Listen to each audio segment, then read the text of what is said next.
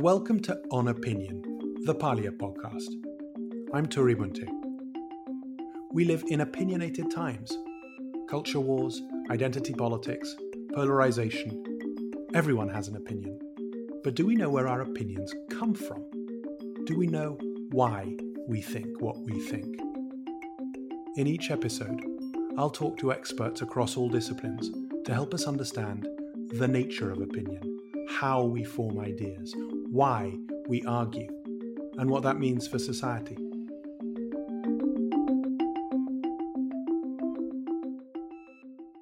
Today, we're thrilled to be talking to Alex Evans. Alex is one, he's a friend, but two, he's also the founder of the Collective Psychology Project, which just recently became Larger Us this year. Links in the show notes.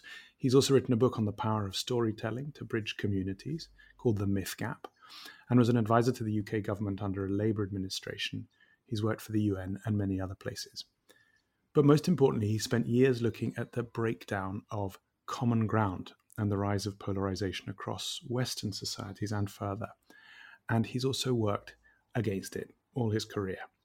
Um, so we're thrilled to be talking to him about precisely this the breakdown of common ground and the rise of polarization and what we can do about it. Alex, thanks so much for joining us. Not at all. Thanks for having me. Alex, let's start at the beginning and ask you, um, you know, what's caused this breakdown? Is it real? How does one measure it? Wow, big question to start with. So there's all sorts of competing theories about what drives polarization. Um, there's, in particular, in the academic literature, a very lively debate between people who think it's um, essentially economic in its drivers, with some scholars focusing in particularly on so-called perceived relative deprivation, which is when you think you're doing either less well than you used to be doing or less well than you think others are doing. And that's argued um, by some people to be a powerful driver of polarization. Uh, but then there's also political explanations for polarization that look at things like um, the increasing homogeneity of political elites and how they're perceived to be quite different from um, lots of ordinary voters, uh, questions about trust, political accountability, all these sorts of things. The aspect of polarization and its drivers that I became especially interested in was the psychology of it, which, when I first began thinking about this, seemed like a kind of relatively underexplored area.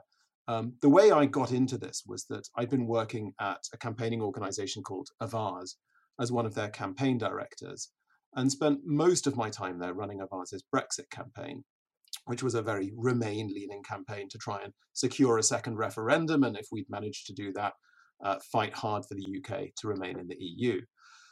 And I believed very much in that campaign. I was and am an ardent Remainer. But I just felt this uncomfortable sense that grew over time that our campaign and other Remain leaning campaigns were part of the problem in the sense that we were contributing to this profound polarization that had opened up on Brexit without doing anything to heal that rift or to set us up for a kind of rapprochement once the issue was eventually settled.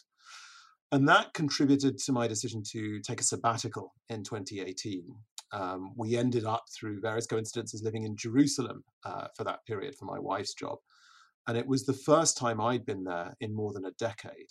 And the degree of polarization between Israelis and Palestinians was really striking and so much worse than when I'd been there before in 2005. So that was very depressing to see. But the thing that was hopeful and fascinating and that sowed the seeds of what became the Collective Psychology Project was meeting a group of trauma psychologists there who said, look, if you want to understand polarization between Israelis and Palestinians, you've got to understand the mental health context. And in particular, the endemic incidence of so called continuous traumatic stress, which is a bit like post traumatic stress disorder when it's not post, when it's your everyday lived reality. And, you know, as they explained to me, the symptoms you'd expect that to cause in individuals are things like anxiety, irritability, uh, hypervigilance, where you're scanning the environment for threats all the time, and especially a propensity towards othering the people that you perceive to be your enemy or from whom the perceived threat is emanating. And when everybody is exhibiting those symptoms, of course, they leach into the political system and produce deep polarization. And this fascinated me because I've been reading up on polarization and the literature around it, and I hadn't really seen much on this aspect of the psychology, particularly of threat perception. And so I came back to the UK determined to kind of dig into this, um, got a bit of seed corn uh, money from a foundation, uh, and started researching that. And it's just been fascinating the further I've got into it. Alex, this is perhaps the part of your work which I find most interesting is bringing this psychological element to these underlying causes that you've also just highlighted the political, the economic, the demographic, these big changes that take place in the real world, in the outer external world. And you map onto them um, these deep psychological um, causes as well. You've described elsewhere the fact that the external and the internal worlds are not separate. Um, they need to be brought back together in some way. Help me understand what it is that you're getting at here. Yeah, sure. Um, so I think it's maybe helpful to think about this in terms of three ways uh, that the psychology goes collective and affects polarization. Um, the first is the obvious point about how so much um, of what makes our lives meaningful, whether that's beliefs or behaviors or emotions, is collective and often contagious. I mean, to take a very obvious example, we all know how yawning or giggling can be contagious, can ripple through a group of people. Um, and the same is true, of course, of um, beliefs. I mean, that's very obvious with something like belief in conspiracy theories, for example. It's true of behaviors. There's lots of data to show that if all of your friends smoke, for example, then you're more likely to smoke yourself. Um, and it's also, you know, even true of things like violence or suicide. These are all things that ripple through social networks. So that's one way in which it makes sense to look at the collective aspects of psychology. Another way that we're especially interested in at Larger Us is in the feedback loops between inner and outer, if you like, between our states of mind and the state of the world. So I started thinking about this particularly when I was working at Avaaz, and we were looking a lot at Cambridge Analytica. Um, and of course, you know, now the, there's been more recent evidence to suggest that the role that Cambridge Analytica played in Brexit and in Trump's election in the US has perhaps been overstated. But back then, what everyone thought had happened was that Cambridge Analytica had effectively managed to weaponize our own anxieties against us through this unholy mashup of psychological profiling together with social media micro targeting, in effect, kind of pressing our buttons with a really surgical uh, degree of precision to get us to see the world in them and us terms just when it counted during election time. And of course, you know, similar charges are laid at the door of things like social media companies and the ways that their content algorithms will push at us the kind of content that monetizes our attention most effectively, which will often be stuff that's outraging or scary. And all of this stuff can push us into uh, them and us rather than larger us mindsets. So, those are examples of how our states of mind can affect the state of the world because they affect how we behave as citizens, how we think about issues, how we communicate about them in our social networks, and ultimately how we vote. But then the same is true the other way round. The state of the world also affects our states of mind. I'm uh, I like very much Johann Hari's observation that uh, in his book Lost Connections that 20 years ago, if you went to see the doctor with depression, the doctor might well have said, well, this is just an imbalance in brain chemistry, uh, and we'll redress that with an antidepressant drug like Prozac, and you'll be fine. And what's much more likely, hopefully, these days is that a doctor will have a much more sophisticated understanding that includes the fact that often just the way we live fails to meet our mental health needs if we're lonely, for example, or if our work is something in which we don't take, uh, you know, if we don't find meaning, or just if we're facing poverty or systematic injustice, of course, all of these things affect our states of mind. So you have these two um, vectors, if you like, of how state of mind can affect how we behave as citizens and therefore the state of the world. And of course, also how the state of the world affects our state of mind. And what we're especially interested in is how these can lead to self amplifying feedback loops. The one that we worry about is what we call a breakdown loop, where, you know, imagine that you've got huge trends like climate change or COVID, kind of real world crises um, that make us feel depressed or anxious or feel threatened. that takes us into a more triggered state in which we act in less pro social ways. We're more likely to succumb to them and us framings as citizens. And that then erodes our capacity to take collective action to deal with these fundamentally shared challenges. It's this kind of deep irony that just at the time we really have to come together hmm. to tackle these crises, uh, our capacity to do so is being eroded by our emotional responses. So you can see how the stage could be set for a very vicious circle. So what, one of the things we're really interested in is how would you reverse the polarity of that cycle such that progress on real world issues makes us feel inside more open and secure and confident, that leads us to behave in more pro social ways as citizens and open up political space for actually solving these enormous issues. And that's what you could call a breakthrough loop rather than a breakdown loop. So that's the second dynamic, the, the one between inner and outer. So the first one is between individual and collective, the second one is between inner and outer. And then the third one, finally, is how all of this can play out in the specific context of political polarization because when polarization begins, um, if we see the people at the other end of the political spectrum from us as presenting some kind of a threat to us as individuals or to our way of life, and if we go into a kind of triggered state in which we then start acting out and perhaps displaying contempt for the people we think are at the other end of the political spectrum, that then activates their sense of threat perception um, making them act out all the more. And again, you've got a different kind of positive feedback loop where people are sort of moving away from the center towards the fringes of the political spectrum. And the more they do so, the more they're firing up the people on the other side of the political spectrum. So that's how polarization can kind of self amplify through its emotional impact. So all three of those uh, sets of dynamics are really interesting and I think often overlooked or underexplored in how we think about politics. That's fascinating, Alex. Thank you for going through those. Um, there's lots of fascinating data which shows that in societies of some stress, whether that's uh, poverty or increased disease, you tend to find um, political systems which veer much more towards the authoritarian uh, and the xenophobic than societies much more at ease. Um, and there are other societies. Apparently, the Iroquois used to have a government for war and a government for peace. The government for war was made up of young men. The government for peace was made up of older men and women. Um, so you, we can see these psychologies played out in political systems.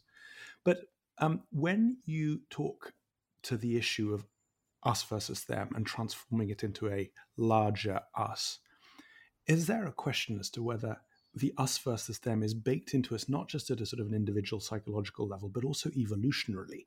We compete to pass our genes on at an individual level, and group selection now shows that we do that at a collective level too. We've seen that we've seen psychologists uh, and social and social psychologists like um, Karen Stenner or John Hibbing who've identified actual sort of political types, psychological types that reject others more than um, more more than the most authoritarians, securitarians, and others. Is is us versus them baked into not just our psychologies, but into the very structures of our societies?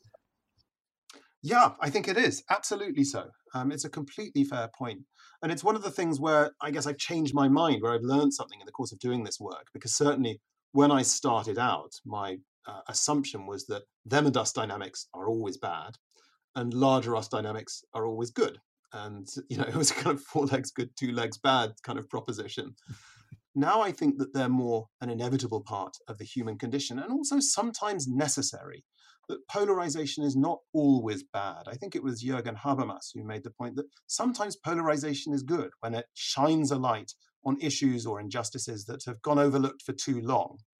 I mean i think it's certainly possible to think of huge injustices where it would be wrong not to polarize against them. There's, of course, all sorts of subtleties there about are you polarizing against leaders or the people that support them or the values or against institutions? I mean, there's all of that level of nuance that we can get into. But nevertheless, I mean, if you think of an example like apartheid in South Africa, um, I think it was absolutely necessary for polarization to exist to overcome that. The big question is what comes next? Because I think that them and us dynamics if they're left unchecked, can become a prelude to a complete unraveling of the sort that Europe saw in the 1930s. Conversely, if them and us dynamics are the prelude to steering into the difficult issues, working through the injustices that have surfaced, uh, and bringing them to resolution before moving to some kind of restorative process that brings everyone back into a larger us. That can be a much more positive approach, where in effect, you know, the root causes of the them and us dynamics are surfaced and worked through. Um, and then, you know, there's this transmutation of those energies back towards a larger us dynamic. And I think, again, South Africa is a great example. You have absolutely clear polarization between, for example, you know, the ANC and the apartheid regime. But at the same time, beyond that, you have a profound commitment to coming back together to reconciliation and restoration on the part of leaders like Nelson Mandela and Desmond Tutu. So it's instead of them and us is bad, larger us is good, it's more like does the them and us dynamic lead to a larger us rapprochement, which absolutely involves working through the difficult issues, not sweeping them under the carpet? Um, or does it lead to an unraveling uh, of the sort that puts everyone in danger? I guess the other thing that's worth touching on is, is your fascinating point about the evolutionary aspects here.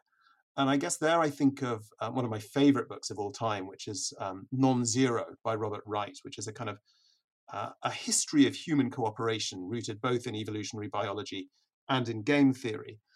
And Robert Wright's argument in that is that, you know, throughout human history, it's the story of a larger and larger us. We start out as kind of, you know, uh, nomadic hunter gatherer bands, and then fast forward a few thousand years, and we're in settled tribes or chiefdoms. Uh, a bit more, you're into city states and then nation states, all the way up to today's uh, kind of global level diasporas and nascent global governance institutions. Um, the point that Robert Wright makes is that it's not as if there's any predestination to this happening, but the dice are loaded in favor of a larger and larger us. And one of the reasons he explains why that might be so is that sometimes, you know, humans cooperate across different collectives because it's a win-win proposition. So you get trade between different peoples, for example, uh, for example, and that benefits both sides. But even when wars happen, that also supercharges cooperation within each of the warring parties. And so, whether the overarching situation is a, a, peacetime one of kind of trade or a wartime one of conflict, either way, the dice are loaded in favor of intensified cooperation. And over time, that produces these larger and larger levels of complexity and aggregation. So I think that you're right that them and us dynamics are part of evolution, but that's not necessarily at odds with a larger us. Is there a sort of concertina or kind of heartbeat like pattern here that you have um, an, an expansion, then a pause, an expansion, then a pause, or even expansion, contraction, expansion here? I mean, could you point to historical moments where we have been more us and others that have been much more us and them? I think anecdotally, yes. I mean, I haven't done a sort of detailed data crunch of the kind of macro historical cycles. I guess you're kind of, you know, deep into those grand sweep of history uh, historians like kind of H.G. Wells or Toynbee at that point. But I guess what I would say is that you can point to lots of instances in history where moments of deep crisis have produced new settlements that have resulted in you know higher degrees of organization and complexity.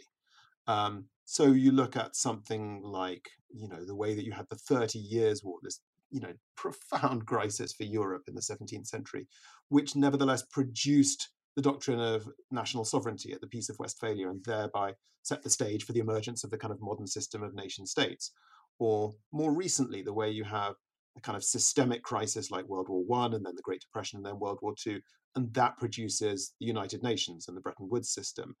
And I think that, you know, I mean, I, have written separately from my larger us work, but with my friend and colleague David Steven, we've done work for Brookings and then more recently under our own banner of the Long Crisis Network, looking at this idea of a long crisis of globalization um, that sort of began with the financial crisis and hasn't really finished. And then COVID, in a way, is the kind of latest manifestation of that crisis because it you know feeds straight back into the same vulnerabilities that were exposed and exploited by the financial crisis. And you know there is a future in which this leads to intensified cooperation towards much more effective and coherent global governance but there's also a future in which the opposite happens. Um, so again you know there's nothing predetermined about this but whenever you have systemic crisis there is the possibility there of intensified cooperation and of a kind of larger level, uh, a larger scale, larger us as a result of that. So, Alex, you talked about three ways in which um, one can f- to look at fixing sort of the, the systemic issues, the political, the economic, the, the demographic. You've talked about untriggering politics, um, reducing this sense of a group-based threat perception. You talked about addressing the real grievances, obviously. Probably foremost amongst those would be inequality or perceived inequality, which you mentioned at the beginning of this podcast. And the last is this idea of rebuilding common ground, where you talk about developing a sense of empathy and common identity. What strikes me about your these two two of these three um, uh, approaches, the untriggering politics and uh, rebuilding a sense of empathy and common identity, is that you're looking at political, economic, demographic, social trends and responding to them psychologically on some level. Yeah, that's right. Um, and I think that you know, it's been really interesting. When, when I got back from Jerusalem and got the Seed-Corn funding, the, the first thing I did was a kind of an inquiry. Um, I just took six months to talk to about 200 people um, who work in different ways in our inner and outer worlds. So some of them were people from, you know, my previous existence as a policy advisor and a campaigner um, in NGOs, in government, in the media, and so on. But then a lot of them were people who deal with our inner worlds, whether that's psychotherapists or psychiatrists, psychologists, even faith leaders, and so on. And three themes that emerged uh, from that inquiry, that just, just themes that seem to come up again and again in conversation after conversation as factors that mattered in whether we tip towards a them and us or a larger us, um, and that sprawl across the lines between both individual and collective and between inner and outer. These three themes were what I now think of as ABC, which stands for agency, belonging, and conscious self awareness. Um, and so, agency first is about whether we feel a sense of power in our lives, in our communities, and ultimately in politics. When we feel like we have the power to chart our own course, to make a difference, to shape our, our lives and our futures, then we're more open and confident. Conversely, if we feel powerless, which is a you know, fairly chronic condition for lots and lots of people at this point in history, there's lots of evidence to show how strongly that correlates with reduced empathy uh, and increased support for extremist politics.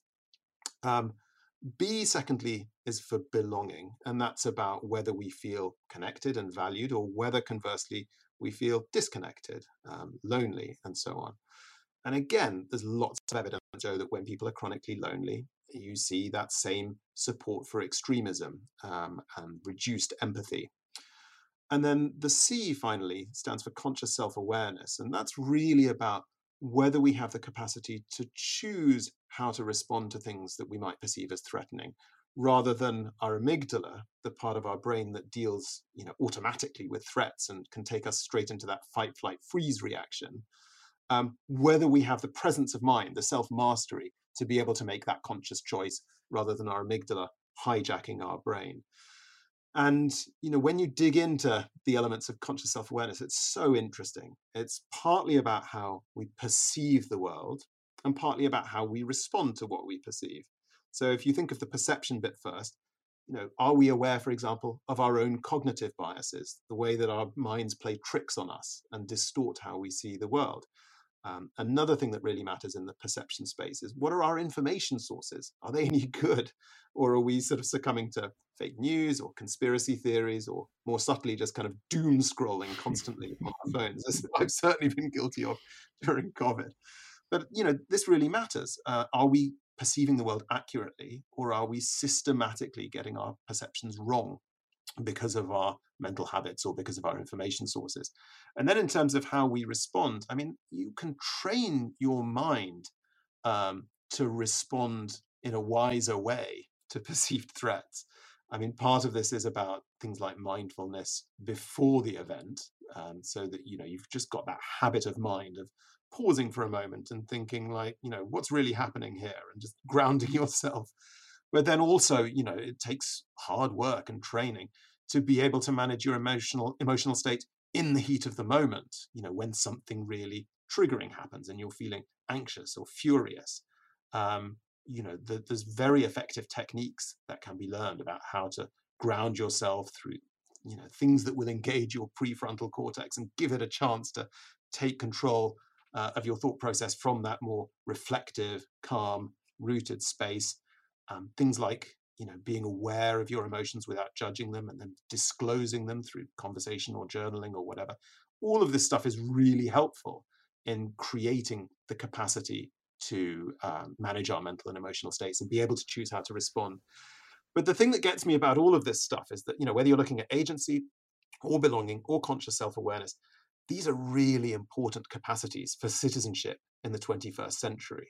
I mean, in a lot of ways, not just our individual well being and mental health, but actually the health of our democracies may depend on our capacity to develop these you know these abilities and these um, responses and instincts. And we're really unsure whose job it is to help train us in this. I mean this isn't stuff that people are trained in routinely at schools or at university. It's not stuff that employers do. It's not really stuff that most of the government really thinks about um, and so we're into this fascinating area where you know it's dawning on us that you know our inner states of mind really matter for the state of the world but you know even as we're mapping how this stuff works we're also having to figure out you know what are the response strategies and who who's in charge of those.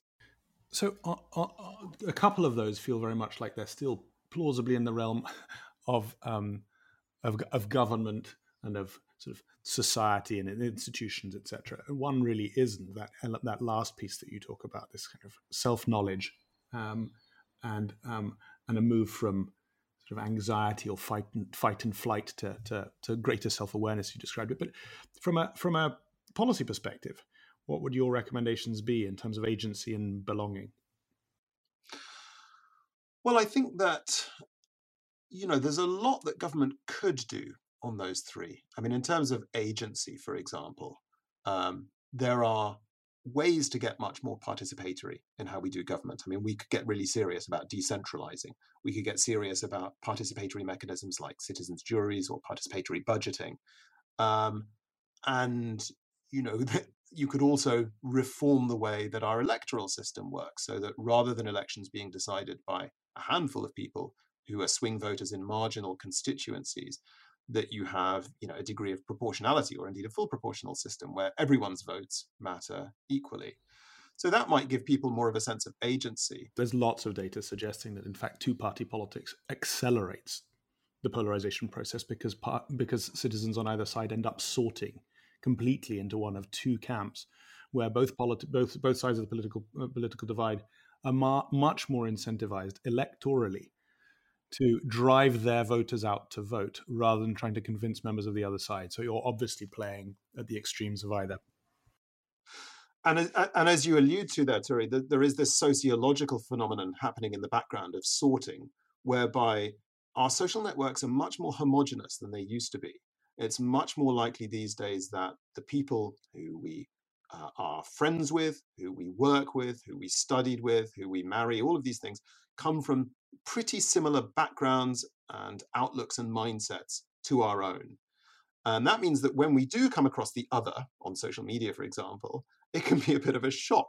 We haven't really got got used to that kind of, you know, the warp and weft of just dealing day in, day out with people who see the world differently. And 50 years ago, that would have been pretty different. It was much more normal back then to meet a kind of cross section of your compatriots, whether that's you know at church each week or um, doing national service. I mean, one of my friends who thinks a lot about social contact theory observes that these days, about the only place you're sure to meet a cross section of your compatriots is if you get called up for jury service. But the rest of the time, we're in these kind of echo chambers, offline as well as online. So you know that that's that's a big deal uh, and implies a lot of work required to not just rebuild our social fabric, and address this scourge of loneliness that is, is so chronic at the moment. And it is great that the UK government has now a minister for loneliness, but it goes much deeper than that. It's also about creating opportunities for us to, to find the other and meet them and explore each other's um, opinions and perspectives in, in a safe way that rather than a way that kind of triggers us and drives us even deeper into polarization. But although you know there's useful stuff that government can do on that, I you know, I'm, i used to be very top down in my instincts and always looking for the kind of, you know, the policy solution that could be done by kind of pulling a lever in Whitehall. Um, and nowadays, I'm much more bottom up in, in my thinking. And I think a lot of this does have to start at community level. I mean, we've seen through COVID that, you know, in the UK, we have a government that has very centralizing instincts. And so I think to some extent, you know, people have to get on and do it for themselves rather than waiting for government to provide the opportunity. And there are really interesting weak signals of that happening. I mean, we all remember the first phase of lockdown last spring, a year ago, and that great flowering we saw of COVID mutual aid groups, hundreds and hundreds of them, um, all over Britain and indeed internationally as well.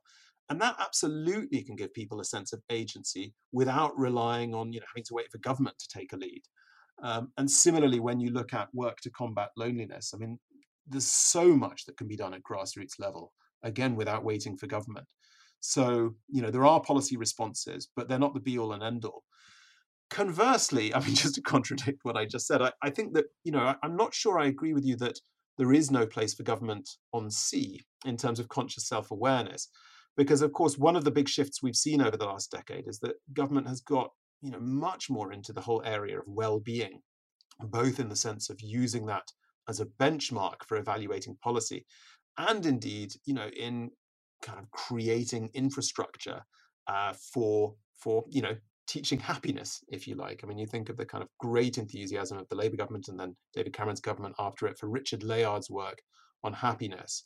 Um, this was a really interesting foray of public policy into the emotional realm, if you like.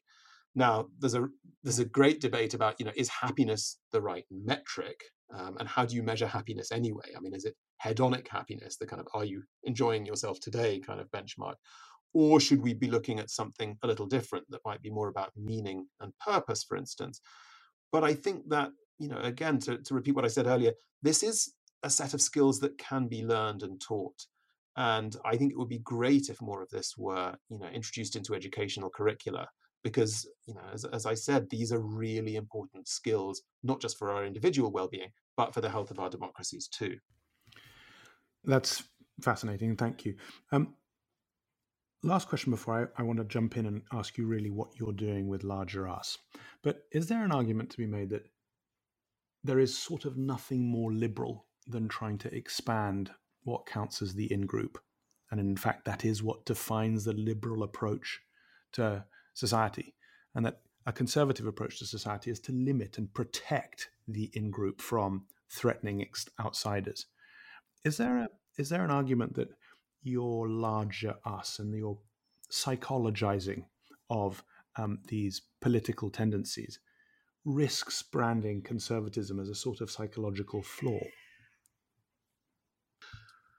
No, I don't think so. I mean, for one thing, you know, my own uh, north star in all of this, if you like, is that I think when you look at culture wars at the moment, you've very often got, you know, clashes of, of basic philosophies, which are often uh, disputes between competing universalisms or relativisms. I mean, it takes me straight back to studying political theory as an undergraduate, and I think that you know one of the things that we have to do at this point in history is figure out how unity and diversity can be reconciled with each other I mean, so often at the moment you have culture wars where one side is, you know, demanding a particular kind of unity, um, and then the other side is sort of calling that out and saying, no, we need more diversity. And we seem to struggle with this at this point. Whereas when you look at, you know, mature ecosystems, there is no problem there in reconciling unity and diversity. If you think of the Amazon, you have this enormously complex ecosystem, which has astonishing levels of diversity all of which is part of this fundamental unity and cohesion that is what makes it such a successful ecosystem.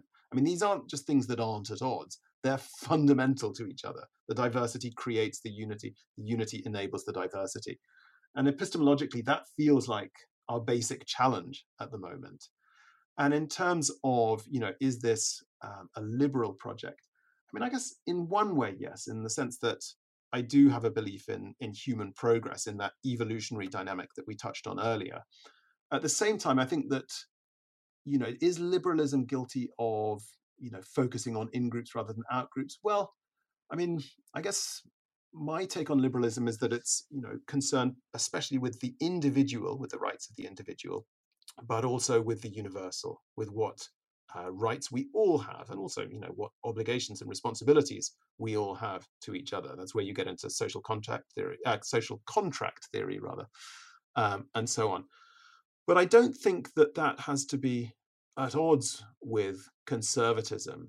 Um, I think you know there's the scope there for a conversation between the two, and I guess that's really where I end up. That you know I I I think the kind of the universalism that I'm most interested in is the possibility of deep dialogue that can be transformational for both sides, that presupposes that each side has something valid uh, to bring to the table and that looks for the possibility and always expects the possibility, at least, of synthesis between the two.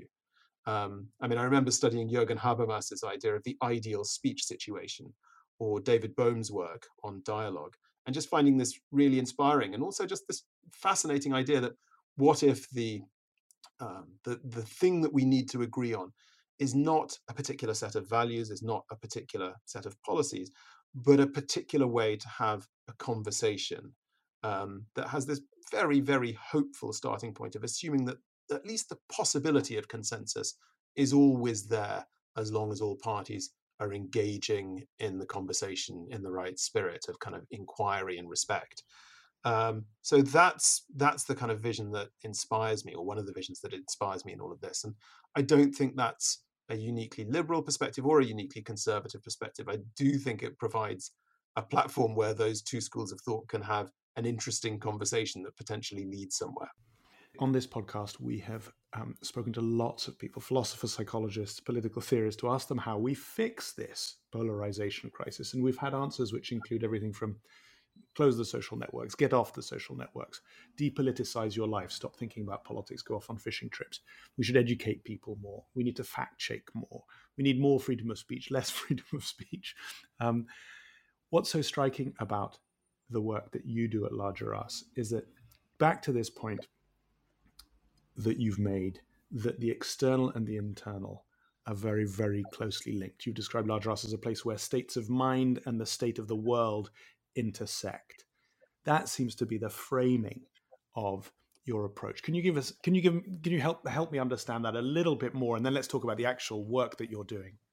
Um, we've just finished doing the first two prototypes of um, our larger us course, um, which was an attempt to sort of explore well what kinds of questions and what kinds of capacities and training would be involved in really navigating this, this line between inner and outer and building up our capacities in both. And the way we construed that in this very first kind of, you know, as I say, prototype version of the course was after an initial week where we set the scene and said, you know, here's the crisis of polarization that we face, and here's why we think it makes sense to see that, um, partly in psychological terms. What we did in weeks two, three, and four over the remainder of the course was look at, respectively, work on ourselves. What is the work we need to do you know, in our own lives, um, on our own states of mind individually. Then week three was about work with each other in our relationships uh, and in our communities. Because very often, of course, you know, with polarization, you know, it's tempting to see that this is national or even global in scope. You know, you look at these huge issues like Brexit or Trump. But very often in the real world, polarization or Demodas dynamics happen at quite a local level. I mean, you think of there's lots of evidence to show that you know, local social media, like local Facebook groups or local WhatsApp networks, are really important in driving or enabling them and us dynamics in some situations. Um, there's lots of evidence to show that you know rapid local demographic change can create tensions when the sort of you know composition of a neighborhood changes very quickly. And so, you know, the question of what are the skills that we need to develop in our relationships and in our communities is a really important one um, and how people can be equipped as you know kind of in effect local peace builders when the need is there. And then finally the fourth week of our course was about the work we need to do together to change you know um, to, to drive social or political change. And that's really about how do we stand firm for our own values whilst also respecting those of others? And how do we find our way to theories of change that construe victory in terms of healing rifts rather than you know defeating our opponents and running them over with a tank? And so I think that it's helpful to see those three levels of work on ourselves, work with each other, and work together. And you know, we need to work on all of them simultaneously. And I think that you know one of the things that fascinates me perennially is that traditionally until you know perhaps the mid 1960s this is what religions at their best and i'll caveat that immediately by saying religions are frequently not at their best but religions at their best do all three of those things.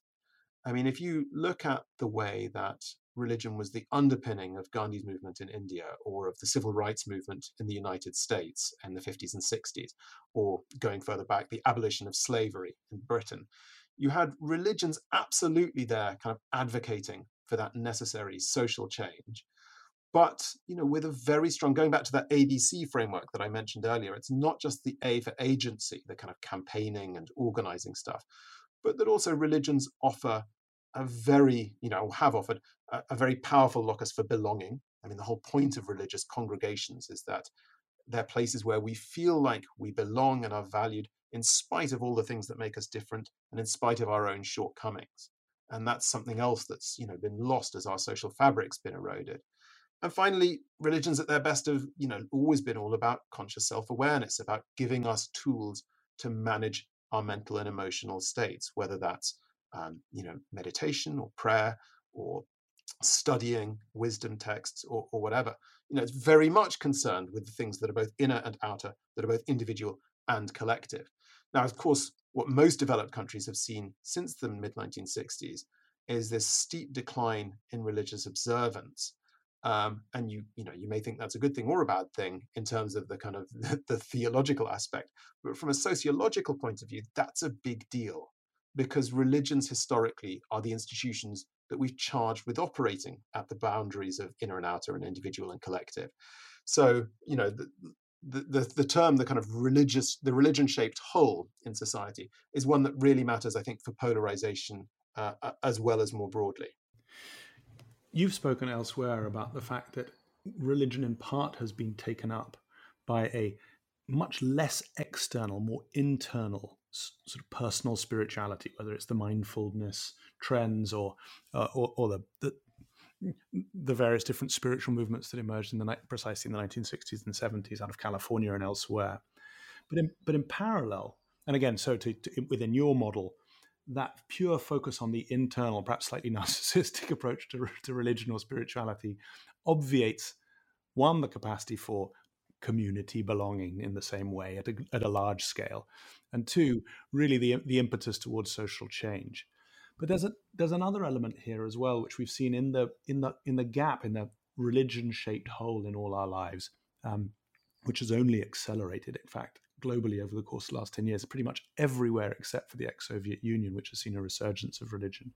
Um, what has also happened is that um, that religion shaped hole has often been p- filled in with politics.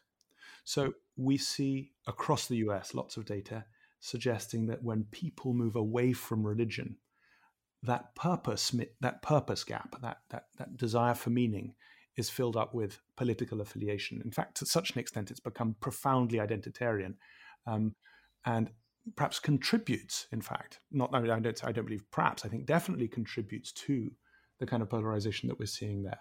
There's, um, there's an awful piece of it, there's an awful study which shows that where 30, 40 years ago, this wasn't particularly nice at the time, but if you brought somebody of a different race or a different religion back home for dinner and told your parents that you were marrying them, they would have been outraged. Today, not at all. But if you tell them that you're bringing back a Democrat or a Republican from the other side, you get exactly the same response. So, so on the one hand, you have this sort of personalization of religion, which obviates the need for any social action. On the other, you have religion being taken over, the collective elements of religion being taken over by quite brutal and polarizing politics. Yes, I think that's absolutely right.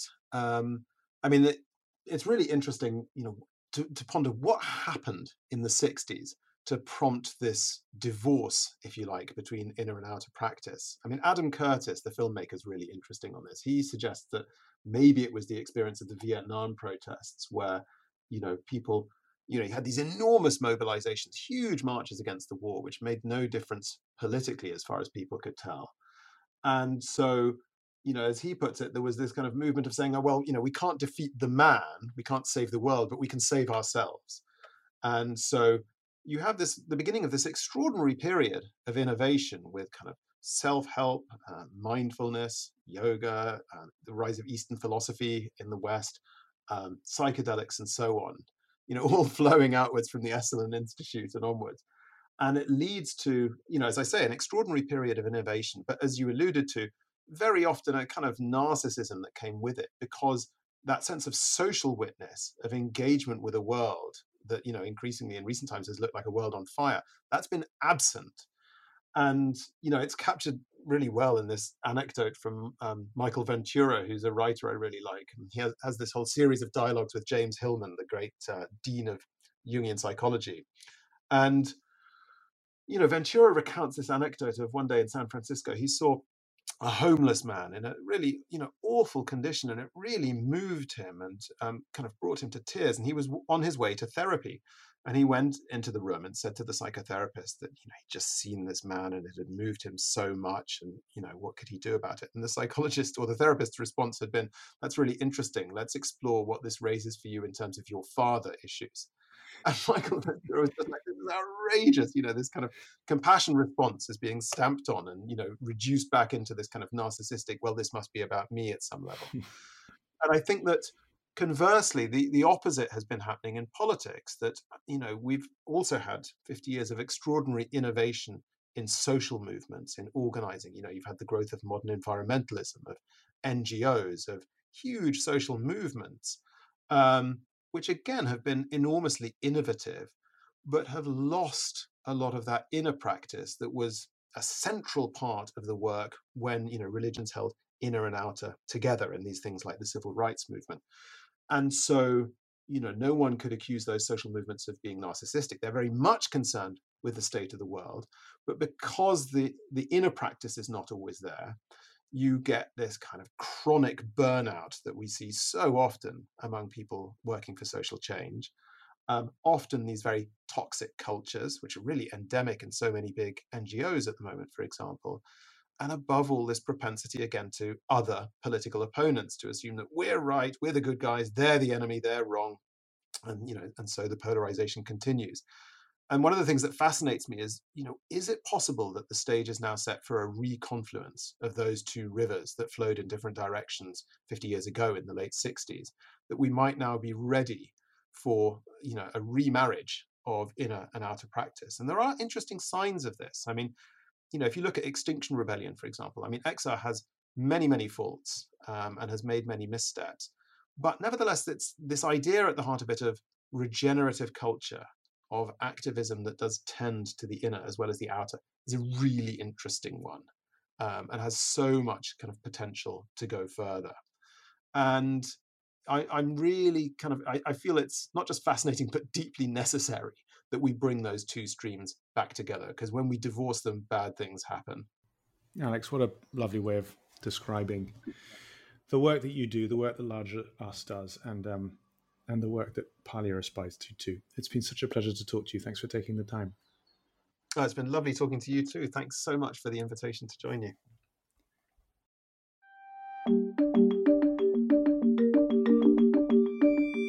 That was On Opinion, the Parlia podcast. Check out our show notes if you'd like to dig deeper into this episode's theme, and join me at parlia.com to explore all the world's opinions. To stay up to date with new episodes or get further insights from our guests, subscribe to On Opinion, the Parlia podcast, wherever you listen, and follow us on social media at Ask Parlia. All our links are in the show notes, and if you enjoyed this episode, please rate us and leave us a review. Thank you for listening.